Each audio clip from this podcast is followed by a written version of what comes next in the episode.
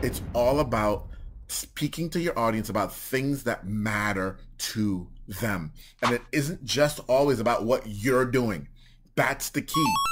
If you're only focused on your product, your service, what you're offering them, you're missing an entire field of things that you can connect with your customer on to make them one know, two like, and the third one, the most important, trust you.